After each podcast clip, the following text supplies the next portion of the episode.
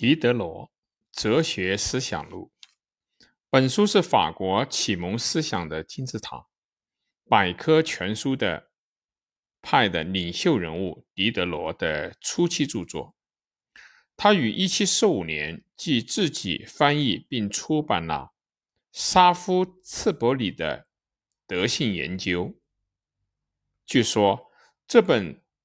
书大约就是在从事这次翻译工作的时候所做的笔记，是在沙夫茨伯里其他著作影响下写成的。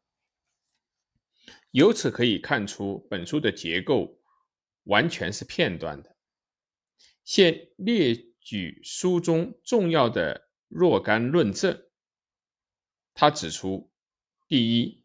否定思想感情是错误的，必须承认其正当价值。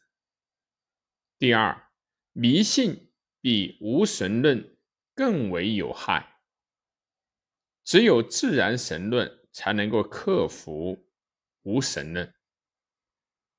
第三，怀疑论虽劣于自然神论，但怀疑本身作为真理的。试金石是有益的。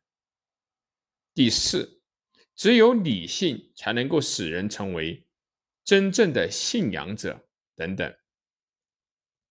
狄德罗的立场大体可以说是自然神论的，但重要的是，其自然神论的立场并没有被绝对化。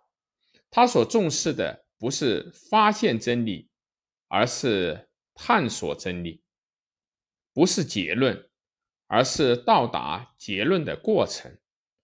武断是他一贯反对的。狄德罗在书中所表现出来的以肯定现世的人性的东西为基础的批判精神，可以说正揭开了他在此后迅速向无神论、唯物论转变的著作。活动的序幕。